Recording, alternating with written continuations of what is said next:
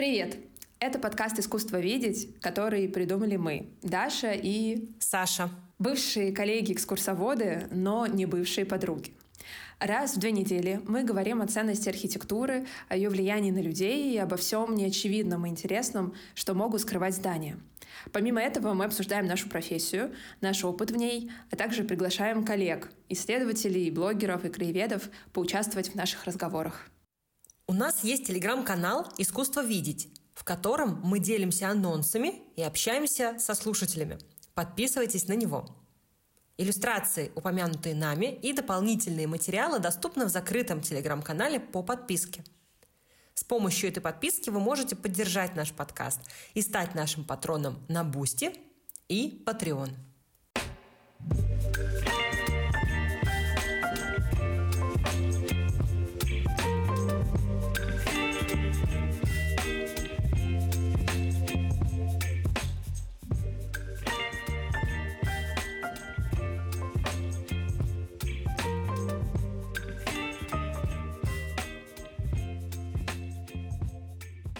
У нас сегодня в гостях основатели Балкон Бюро Евгения Найденова, SEO и директор по продукту, и Аня Бодичевская, проектный директор. А Женя Аня, спасибо большое, что вы к нам сегодня пришли в гости. Мы с Дашей очень-очень этому рады. Мы поклонники вашего проекта.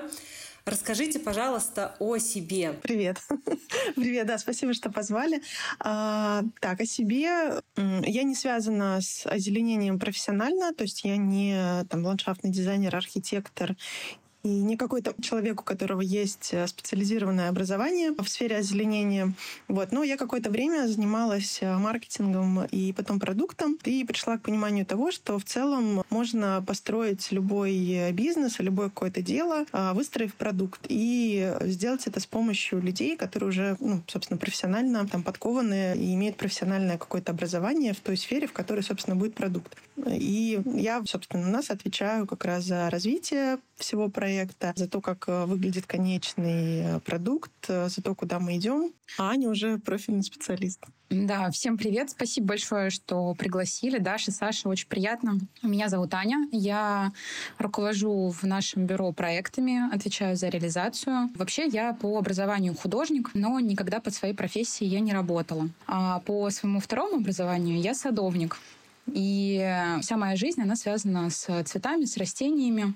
А в разных областях всегда я с ними сталкивалась. И так получилось, да, что мы встретились вот в начале, да, то есть я основала этот проект и собирала команду. Вот в какой-то момент Аня откликнулась на вакансию, и мы ну, там буквально, наверное, с первого дня, с первого какого-то совместного проекта поняли, что нам очень комфортно вместе работать. И в целом тогда, наверное, и мы уже стали работать как партнеры.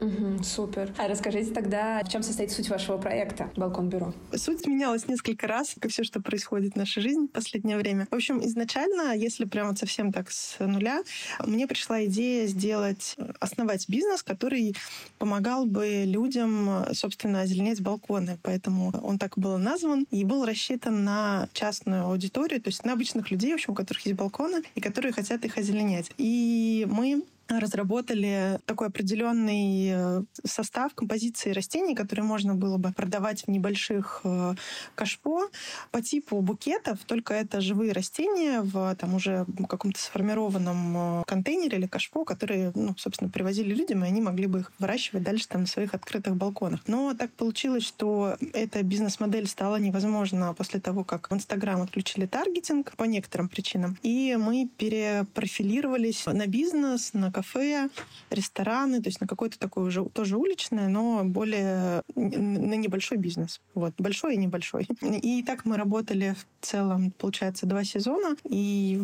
в этом году мы пошли еще дальше. Собственно, сейчас, после того, как мы два сезона занимались озеленением а, ресторанов, креативных пространств, каких-то небольших двориков, мы вышли на проектирование, собственно, зеленых пространств, озеленения. И вот сейчас, да, мы уже как бы ведем переговоры с застройщиками, то есть на какие-то уже такие более крупные объекты нацелились и занимаемся ими. дополню Женю. Еще тогда, когда мы занимались а, балконами, занимались а, ритейлом, нам а, определенно было очень тесно в этом, потому что мы занимались только реализациями по существующим проектам. И мы понимали прекрасно, что наши знания, наш опыт, наш взгляд он а, просто уже не уживается, и мы поняли, что нам тоже нужно вступать в проектирование, вступать в разработку, чтобы опять-таки быть не ремесленниками, в каком-то да, смысле, Творцами. а именно творцами, да, создателями.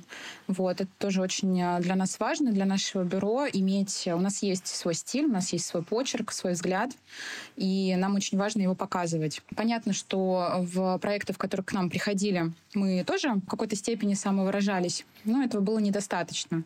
И сейчас, когда мы начали проектировать, начали разрабатывать, стало в этом плане посвободнее, стало гораздо веселее, так скажем, для нас. Вот. Ну и еще такой с точки зрения, наверное, прагматики. Очень часто на те проекты, на которые нас э, приглашали, ну, либо уже конечные заказчики, либо архитекторы, то есть на этапе реализации вскрывались те моменты, которые были ну, как бы заранее неправильно заложены при, собственно, создания этого проекта. Вот. И мы поняли, что очень часто профессионалы, допустим, даже в архитектуре, не всегда понимают особенности растений. И ну, там самые частые у нас ситуации, когда проектируется, допустим, озеленение на террасе, но под него там закладывают глубину грунта 10 сантиметров, не учитывая, что там для растений нужно минимум там 40 сантиметров, допустим. Вот. И какие-то такие вещи, они стали из проекта в проект э, там какие-то повторяться, какие-то постоянно новые. В общем, мы поняли, что проще будет э, действительно проектировать самим и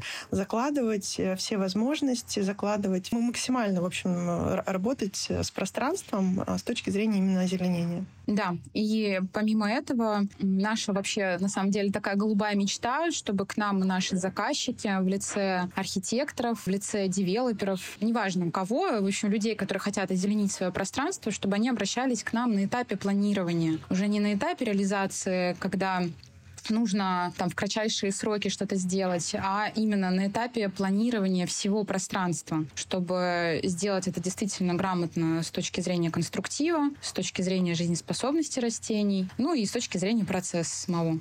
А, когда вы говорили по поводу этапа планирования, а не этапа реализации, мне сразу вспомнился намыв Васильевского острова и эти бедные сосны, которые там посадили уже после того, как все построили. Да. Да, это, конечно, идеально когда на этапе планирования, когда есть прям такой супер творческий союз архитекторов и озеленителей, чтобы потом это все как можно дольше жило. Да. Чтобы это как можно дольше потом радовало. Да, совершенно верно, потому что очень сильно могут отличаться проекты, когда проект реализованный и нужно вставить, так сказать, растение, либо помещение или место, где растения запланированы изначально. Это совершенно два разных места, они совсем по-разному считываются и совсем э, по-разному ведут себя растения. Угу, хорошо. А вот у вас на сайте в разделе «Услуги» написано «Озеленяем кафе, рестораны, террасы другие локации, где гостям и посетителям должно быть уютно». А почему должно быть уютно?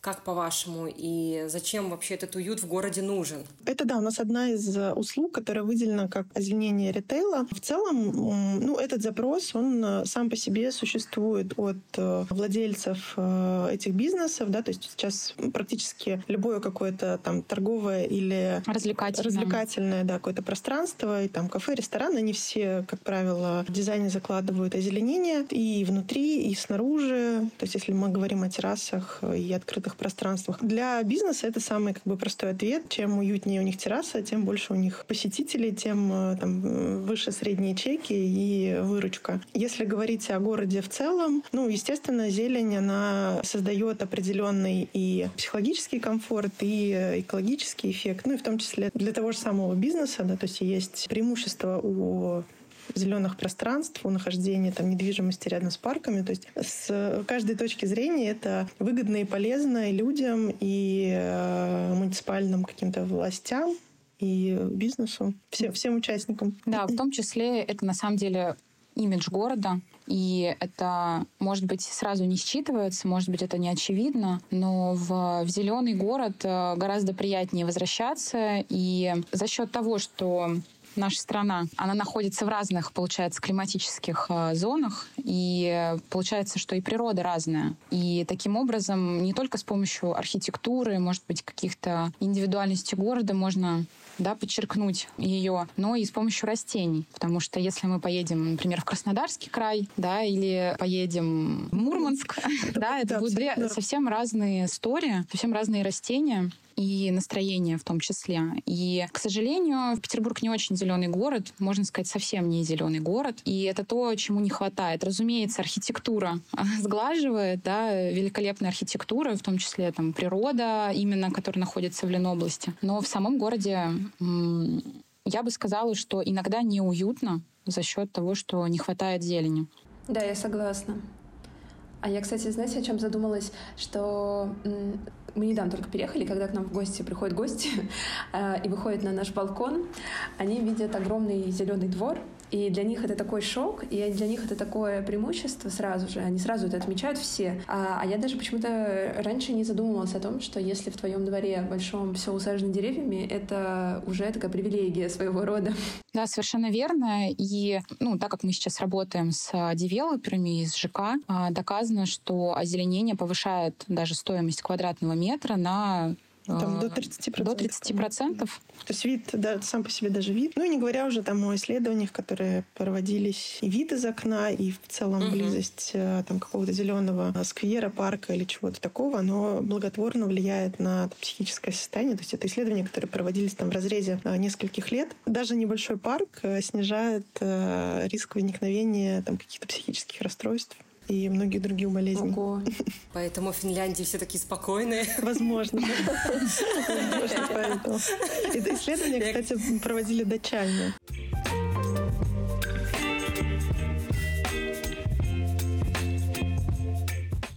Мы э, решили вас узнать э, из всех проектов, которые вы уже реализовали. Есть ли тот, который вам запомнился больше всего? И если да, то чем? Мы на самом деле недавно с Женей рассуждали вообще, какие наши проекты самые любимые. И сошлись на мнении, что они все, помимо того, что они любимые, разумеется, потому что они наши, а, они все очень интересные, мы всех их помним просто там до мельчайших деталей, имен заказчиков и так далее, потому что они все очень разные, и за счет того, что у нас очень такая сплоченная, веселая команда, каждый проект для нас — это какой-то вот повод именно вместе вот собраться, поработать, потому что у нас э, очень схожее мнение во всем. И, а, в общем, мы очень любим друг с другом работать, и каждый проект для нас это какой-то праздник, какая-то возможность. Ну, приключения. Тоже да, и в том числе приключения, потому что очень часто проекты в, других городах, и мы едем, так сказать, в командировку, проводим там время, тоже сплочаемся. Но один из самых, наверное, вот для меня а, проектов, он как раз стал отправной точкой, когда мы поняли, что нужно проектировать, что нужно искать архитекторов и работать именно со стороны бюро, с архитекторами, со своими. Это было интерьерное озеленение в Москве. Мы реализовывали этот проект по чертежам архитектора. Это кафе. И там а, была сложность плане подвесных конструкций, то есть растения должны были а, быть повешены под потолком 6 метров. И Растений, да, достаточно много там. Было, очень много, да. Там зеленый. более 60 подвесных конструкций. Помимо этого еще, ну, в общем, очень зеленое Р- такое кафе. Растений там было, по-моему, больше 200, да? Да. Всего. Ну, в общем, очень много. Большой, большой массив. Для нас этот проект не был э, архисложным, но они очень долго не могли найти подрядчика потому что люди, которые занимаются растениями, они занимаются конструктивами. Люди, которые занимаются конструктивами, не могут со вкусом грамотно озеленить. Нам было это очень интересно. Мы поехали в очередную командировку, в очередное путешествие. И заказчик оказался очень, а, а, очень требовательным. Очень взыскательным. А, и из-за того, что по большей части проект, он а, реализовывался многими специалистами на аутсорсе, были допущены, в общем, были какие-то грешки, так сказать. Ну, просто там много моментов, много узлов не было предусмотрено, и нам пришлось, э, там, например, то, как будут подвешиваться эти конструкции, на что они будут крепиться, там, ну, фактически на месте уже придумывать. Да. Помимо этого, как всегда это бывает на стройке или в любом ремонте, подрядчики наслоились друг на друга. Это значит, что не было графика, график не был учтен, и мы, например, занимались растениями, параллельно с этим красили стены, делали потолок и, и так далее и тому подобное. Это очень неудобно. И в своих проектах, когда мы отвечаем за него, разумеется, мы предусматриваем такие нюансы, поэтому всегда соблюдаем тайминг. И я очень горжусь нами, что за все время существования бюро мы не нарушили ни один тайминг по реализации. Вот если мы сказали, что в 8 часов вечера мы закончим в тот же день, мы умрем, но это сделаем. И это на самом деле, я считаю, что наша отличительная такая черта. Мы очень пунктуальны. И после того, как мы Кровь Изнес реализовали этот проект, растения уже висели, это было очень красиво. Приехала заказчица, и ей не понравился цвет карабинов на которые были повешены растения под шестиметровым потолком. Само кашпо весило ну, где-то до 10 килограмм в сухом, так сказать, состоянии. То есть растения не были пролиты водой. И это достаточно тяжелая такая была работа, кропотливая, потому что работы велись под потолком во время ремонта. Во время ремонта, да. И ей не понравился цвет карабинов. Он а, слишком блестел, по ее мнению, и ей с шестиметровой высоты отсвечивал очень сильно. Поэтому она попросила подрядчиков по озеленению перекрасить карабины. Ну ладно. Так как мы, ну, несмотря на то, что, разумеется, это не совсем наша как бы специфика, но мы отвечали за этот проект так или иначе. Там были наши растения, там были наши кашпо. И наши... мы хотели вторую часть оплаты, да? И мы хотели вторую часть оплаты и подписанный акт о проведении работ мы решили, что мы сможем на следующий день за сутки это сделать. На самом деле, может быть, звучит это просто, но миссия невыполнима, так скажем. Где-то найти сумасшедшего человека, который сможет под шестиметровым высотой это все сделать. Я залезла э, на леса, у меня закружилась голова, я сразу же слезла. Слезала я минуты три обратно. Вот, и мы нашли человека, который был в прошлом альпинистом, вручили ему маркеры. Я знала, что вы скажете про альпиниста.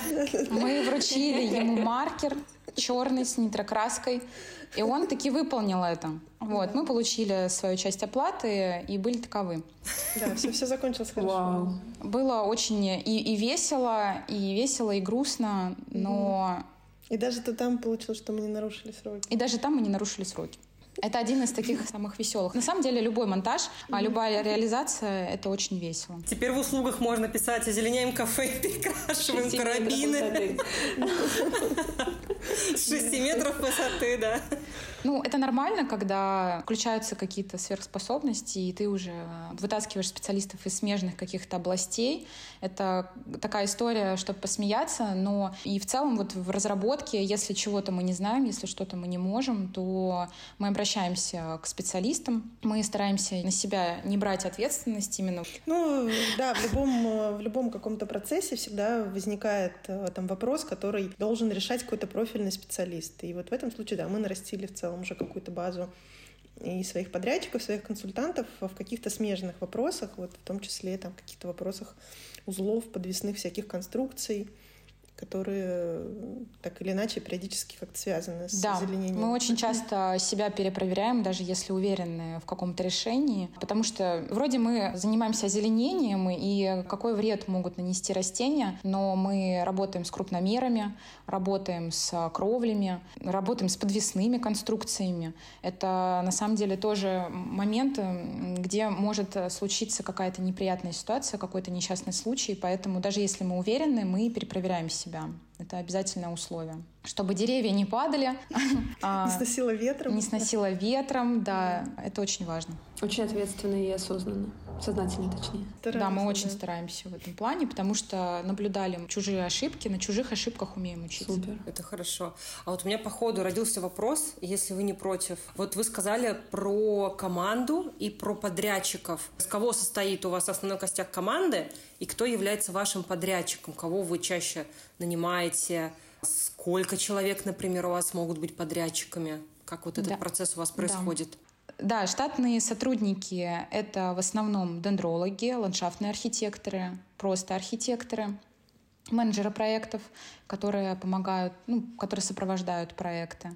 А к подрядчикам относятся люди, которые изготавливают МАФ. Это малые архитектурные формы, такие как скамейки, может быть, какие-то конструкции, инсталляции, да. В общем, все, что связано с растениями, катки, это как кашпо. Ну, в целом, да, у нас получилось так, что сейчас есть костяк команды, и есть э, в том числе какие-то команды на аутсорсе, которые не в штате, но они с нами работают вот как с э, приоритетным заказчиком, получается. То есть это команда садовников, которые помогают нам с реализацией. Условно, когда мы начинали, да, то есть нам там для озеленения условной террасы достаточно было нас двоих и э, там пара помощников. Сейчас у нас самый большой проект именно реализации. Сколько там было задействовано всего? Там было задействовано более 20 человек, хотя Проект длился две недели. При реализации было задействовано больше 20 человек, не считая каких-то совсем разнорабочих людей. Да, помимо еще подрядчиков наших, это такие специалисты, как автополив, свет, в общем, все, что сопутствует растениям. Супер, это прям большая вселенная звездных да. войн, звездных растений, где есть, где есть свои джедаи. Да. Это да. Круто. Джедаи, джедаи там очень трудно найти как раз. Что джедаи — садовники, наверное. Да, наши, правда, наши основные джедаи-садовники, потому что это очень тяжелый труд, очень сложный, очень кропотливый, и это особой организации люди. И при этом он очень высококвалифицированный, но очень часто у нас вот в сознании большинства людей, и в сознании в том числе большинства заказчиков, люди, которые одеты в форму садовников, не воспринимаются как высококвалифицированные, они воспринимаются как, как рабочие, как разнорабочие. Вот. И это очень такая, ну, не совсем приятная сторона озеленения. Мы со своей стороны пытаемся это по-всякому как-то тоже изменить. Сами относимся к садовникам и к этой профессии очень уважительно и стараемся это и в заказчиках тоже воспитывать это отношение. Да, потому что, к сожалению, пока еще культура именно садоводства у нас не на том уровне, как, например, в Англии. И это даже иногда не считают за профессию. В этом как раз и проблема, что иногда размещая вакансию о поиске садовников, приходят люди, как раз, которые занимаются разнообразной работой, и растения там постольку поскольку. Но нет, садовник — это действительно отдельная профессия, на ней отдельно люди учатся, получают именно образование, и это отдельная такая вселенная, очень важная для наших проектов. Аня, скажи, ты вот, получается, как раз-таки имеешь образование садовника, да, второе? Да. А где ты его получала? Это МГУ. А, вот, просто можешь... Школа садовников ага, МГУ. Ага, школа садовников. Мне просто интересно, да, структурно вот институцию, потому что для меня это откровение, что есть. Вот. Да, у нас, к сожалению, да. не так много образования именно в России, а, посвященному садоводству, но в некоторых институтах есть факультеты, очень часто люди путают, считают, что ландшафтные архитекторы — это как, как садовники. Но нет, это скорее как раз разделение да, на ремесленников и... Проектировщиков. Специалистов. Ну, я не знаю, то есть это по-разному называют. То есть ландшафтный архитектор, но, опять же, такой более, ну, такая конторская должность, за которая меньше связана непосредственно с работой в поле, ну, в поле условном, да, то есть как в полях. Вот. А садовник — это все таки люди, которые и знания получают такие более практические, и кроме образования еще очень важен опыт, потому что даже с образованием садовников в целом можно найти, но люди, которые сочетаются и образование, и опыт, это прям супер редкий зверь в, сейчас в России да, среде вообще. Потому что, что касаемо растений, любая теория, она остается теорией, и именно опыт играет главную роль, потому что одно и то же растение на одном и том же участке, с, не знаю, с одной и той же болезнью, с одним и тем же условием, может вести в себя по-разному. И это уже даже такая профессия, она чем-то схожа на профессию врача или доктора даже. Там человек должен чувствовать, что он делает, и именно на опыте это происходит. Для меня это откровение. Значит, мы не зря сошли в это ветвь, потому что ну, это действительно для многих э, откровение. Для меня, честно говоря, было в том числе, потому что, как я сказала вначале, я себе это представляла больше как продукт, все озеленение, да, то есть и не совсем понимала, как это происходит непосредственно в реализации. И мне тоже, вот как Аня говорит, я была уверена, что ландшафтные архитекторы все это знают, вот именно как там, процесс посадки, вот это все, но есть отдельная, да, вот такая область. Очень часто при проектировании мы даже обращаемся к садовникам. Опять-таки теория остается теорией, ландшафтные архитекторы понятно. И знание ландшафтных архитекторов — это очень важно, очень ценно, но мы часто коннектимся с садовником, синхронизируем какие-то моменты, чтобы понимать, опять-таки, жизнь растений после реализации, после того, как мы что-то высадим, чтобы понять, как с точки зрения опыта будут происходить дальше. Это очень важно. Вообще потрясающе. Я прям для меня что-то прям очень новое да, да, сейчас происходит, интересно. открывается. Я в восторге.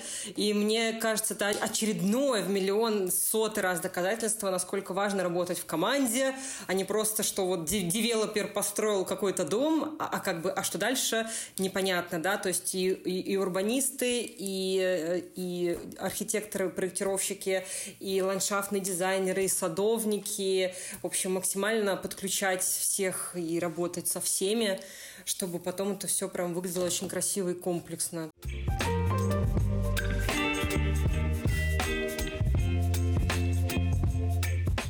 Так, вот смотрите, мы проговорили про то, почему озеленение важно для города, да, когда мы обсуждали вопрос уюта, когда вы сказали про бизнес. А теперь вот наоборот, для чего жителю городов нужно озеленение, как вам кажется?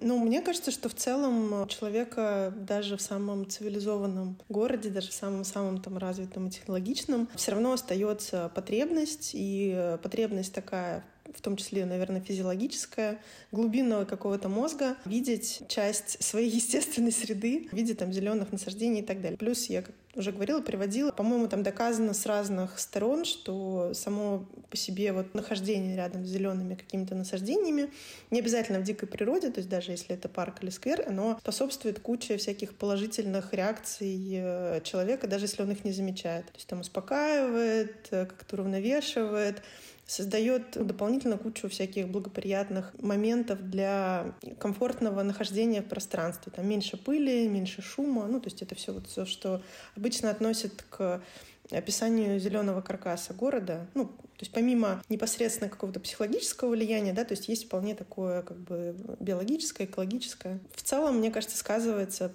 ну, вот конкретно на жизни там, практически любого человека. Условно, если мы возьмем Санкт-Петербург, конкретно вот на улицах э, там летом, да, допустим, может быть там слишком пыльно или слишком жарко от э, нагревающегося асфальта, фасадов и так далее. То есть все вот это легко решается деревьями, как правило. И раньше решалось, то есть Собственно, все, все это уже было, все мы это уже проходили, когда строились города и закладывались а, там аллеи, парки. Просто в какой-то момент, ну вот с Питером что-то пошло не так, именно с точки зрения планирования э, зеленых точек, зеленых маршрутов, аллей. Вот. И те растения, которые вырубались, они ничем не компенсировались. И вот поэтому какие-то места остались прям сильно лысыми. Да, и в целом не хочется, конечно, быть, как, знаете, в школе химичка говорит, что химия — самый главный предмет и основа нашей жизни. Физрук говорит, что нет, если вы не будете заниматься спортом, вы умрете. Но растения — это правда. Растения — это правда очень важно. И растениями Помимо архитектуры растениями можно создавать сценарии, то есть да. можно создать э, там рекреационную зону, да, зону, где люди будут отдыхать, сделать, так сказать, некую планировку, сделать какие-то интимные, да, возможно, места, возможно, сделать, ну, в общем, как-то отградить детскую площадку, избавиться от шума дорог. Ну, в общем, э, кто как использовать растения, множество вариантов. Ну и все равно, да, я прозвучала как физрук или учитель физики Цветики. Ну, разумеется, так как мы занимаемся растениями, так как это дело нашей жизни, мы фанаты, разумеется, растения для нас очень много значат. Мы вкладываем очень большой смысл в это. Вот, кстати, мы как раз хотели у вас спросить, потому что для нас смыслы тоже очень важны, и мы всегда традиционно спрашиваем, в чем состоит ценность у человека, да, который занимается тем или иным делом, какие ценности вообще это дело отражает. Вот э, можете как раз поделиться, почему для вас, именно лично для вас важно заниматься озеленением? Ну, для меня в целом было важно создавать что-то, что может влиять на других людей, на ну, какую-то вот именно такую социальную повседневность. И для меня озеленение — это как раз то, что может влиять, то, что может быть долгим, да, то есть то, что можно посадить, оно будет долго-долго-долго-долго влиять на людей. И влиять и психологически, и эстетически, и там, ну, еще куча всяких разных моментов. То есть в этом есть какая-то именно ценность вот такого социального подтекста. Да, для меня тоже, на самом деле, именно то, что это в долгую, именно что растения живут в среднем Химичка. Химичка вошла в чат. А, ну, вообще, ладно, не буду говорить, сколько в среднем живут растения, но это действительно, а, так сказать, оставить след. А, оставить след будущим поколениям в том числе. Просто на меня вот произвело впечатление когда-то. У меня растет огромный каштан, буквально там до пятого этажа высотой. И его когда-то посадила моя соседка. Этот каштан огромный, он просто необъятный а она его посадила в юности. То есть прошло примерно 270 лет. Очень старая соседка у меня. Вот. И соседка озеленила двор, и она просто изменила это пространство. Одним каштаном. Одним каштаном. Ну и не только одним каштаном, еще виноградом. Таким образом, она создала уют на многие годы для, для нашего двора. Людей, да. да, для многих людей. Мой ребенок играет в этом э, дворе, и в том числе познает природу, в том числе собирает эти каштаны несчастные, приносит их домой, их э, засушивает, делает из них поделки. Ну, в общем, постоянно как-то взаимодействуют. В целом наши проекты, когда мы потом приезжаем, через некоторое время растения уже разрастаются, мы видим то, как э, люди взаимодействуют с растениями, они правда взаимодействуют, и они фоткаются, трогают листочки, щиплют. Если это какие-то пряные травы, то они просто бьются в экстазе. И это очень сильно мотивирует, это очень сильно да. прям движет вперед вот этот отклик. То, как люди идут навстречу, и иногда это прям до какого-то даже смешного доходит, что некоторые люди совсем как первобытные. Когда они видят в центре Питера, и не знаю, березу высаженную, новую, они правда, они прям чуть ли не скочат вокруг нее. Вот серьезно. Мы, у нас просто был проект возле Казанского собора. Мы высадили там березы, сосны. В, а, кат, в катках. Да, люди как будто бы никогда растений не видели. Вот, мы, мы их познакомили. Экзотический Петербург. Да. Да, да, да. Просто самые обычные вещи вызывают просто бурю эмоций. Еще очень все любят мяту. Вот уже мята, она, видимо, отсылает каким-то таким э, детским, ностальгическим э, временам, местам, дачам. Мы любим очень использовать пряные травы, и мяту особенно, потому что она классно растет практически везде неприхотливо. И это первое, что вот, допустим, у нас высажено какое-то разнотравие, это первое, что вот все замечают, обязательно нюхают, обязательно фоткают, показывают, рассказывают там своим э, спутникам. В общем, это интересно, да, за этим наблюдать. А еще очень э, забавный был момент, когда одна из архитекторов на проекте, ну, что-то у них вроде не получилось э, с точки зрения архитектуры. Э, в общем, не то, как они представляли себе проект, был реализован. Мы высадили там растения, и архитектор сказала, что, ну, растения прикроют, и будет симпатично. И нас учили побольше растений просто пихать. И, ну, и мы, разумеется, там покачали головами, подсокали. Ну что, как же так? Как же так можно вообще подходить к своему делу? А потом мы приезжаем через пару месяцев, там разросся просто конский какой-то виноград, и тоже травы, там, в общем, все повылезало, все заполонило пространство, и мы такие, да, блин, действительно, действительно растения могут даже какие-то грешки скрыть. В общем, это еще одно а, еще одна такая функция растений.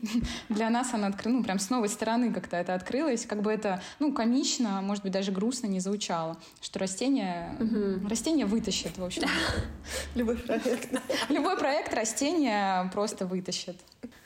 Растения, на самом деле, очень прям заразительные, и мы замечали, что даже если заказчик не ухаживает э, самостоятельно за растениями, потому что мы тоже, мы часто после проектов остаемся именно на обслуживании наших объектов, и даже если сам заказчик вот именно своими ручками не ухаживает, но он все равно проникается, а чаще всего они возвращаются, чтобы там что-то дополнить, что-то еще высадить, mm-hmm. может быть, какие-то новые виды или сделать больше. И они действительно прям проникаются и чувствуют тоже сопричастность. Хотя это, может быть, э, странно звучит, да, потому что сопричастность может быть там к животным, к питомцам, к детям, там, не знаю, к партнерам, к друзьям. Но вот и к растениям тоже люди испытывают такие чувства. И э, такие чувства испытывают люди, когда деревья, например, какие-то срубают. Тоже очень грустно становится от этого. Самое главное потом просто вернуть все назад, чтобы это заново все возобновлялось. Это, это, вообще мой, это вообще мой первый подкаст, поэтому ну, судите, супер, пожалуйста. Просто супер. Я обычно, я обычно заказчиками вешаю. Вот. Вот, а про наши закулисье я не рассказываю. Ну что, э, спасибо вам огромное, девочки, что вы нам приоткрыли такой мир отдельный э, озеленения, потому что, честно, я была уверена, что ну, озеленение балкона — это ну, просто цветы на балконе, и, следовательно, очень симпатичный балкон. вот, но мне очень понравилось, что мы вышли в масштаб города, да, и поговорили про такие проекты более крупные, не только частный балкон, да, а вообще малый бизнес и пространство города, которому, правда, очень важно иметь зелень. И так как мы с Сашей, которые вот обсуждаем здесь архитектуру, урбанистику, понимаем, что не только стенами, крышами, кровлями и дверьми да, ограничивается то, что мы идем в городе, а также и вот этим кусочком природы, который мы сами привносим искусственно в какой-то степени, да, но мы как бы это несем, и нам это нужно как людям. Спасибо вам, что вы об этом сегодня рассказали, что поделились. Было очень приятно. В наш телеграм-канал мы э, отправим, ну, по крайней мере, из того, что мы сегодня да, обсуждали, источник вот э, статьи, которые говорят о том, что озеленение вообще полезно э, для нашего ментального здоровья, ну и в целом психического, вообще эмоционального. Вот, и будем прощаться. Была очень рада, и спасибо вам огромное, что вы к нам пришли. Спасибо огромное, что позвали. Нам тоже было очень приятно, очень весело. И круто, что вы делаете подкаст о таких э, интересных вещах про город, про архитектуру. Вот, поэтому будем рады участвовать еще, если будут какие-то более узкие темы или, наоборот, более широкие. Вот мы всегда за. Спасибо. Отлично, мы обязательно вас пригласим. Спасибо. Еще. Спасибо большое. Как вы видите, мы действительно за любые темы. Помимо озеленения мы можем рассказать, так как, как перекрасить маркер. Карабины. Карабины как сделать габионы. Я иногда Женя, на самом деле у нас настолько разные проекты, и в геометрической прогрессии растет их масштаб. Я иногда Жене говорю, что, Жень, мы в следующем году с тобой будем строить мост. Зеленый мост, разумеется. Зеленый мост, по которому будут олени проходить. Над Питером. Над Питером. Альтернативная ЗСД. Да, точно. Кстати. Кстати, возможно, нам стоит отрисовать этот проект и закинуть да, мэрии Петербурга. Петербург глазами инженер сделает экскурсию. Да, да, идеальная коллаба. Спасибо большое за приглашение. Было очень приятно. Я посадил дерево, я посадил дерево, я знаю,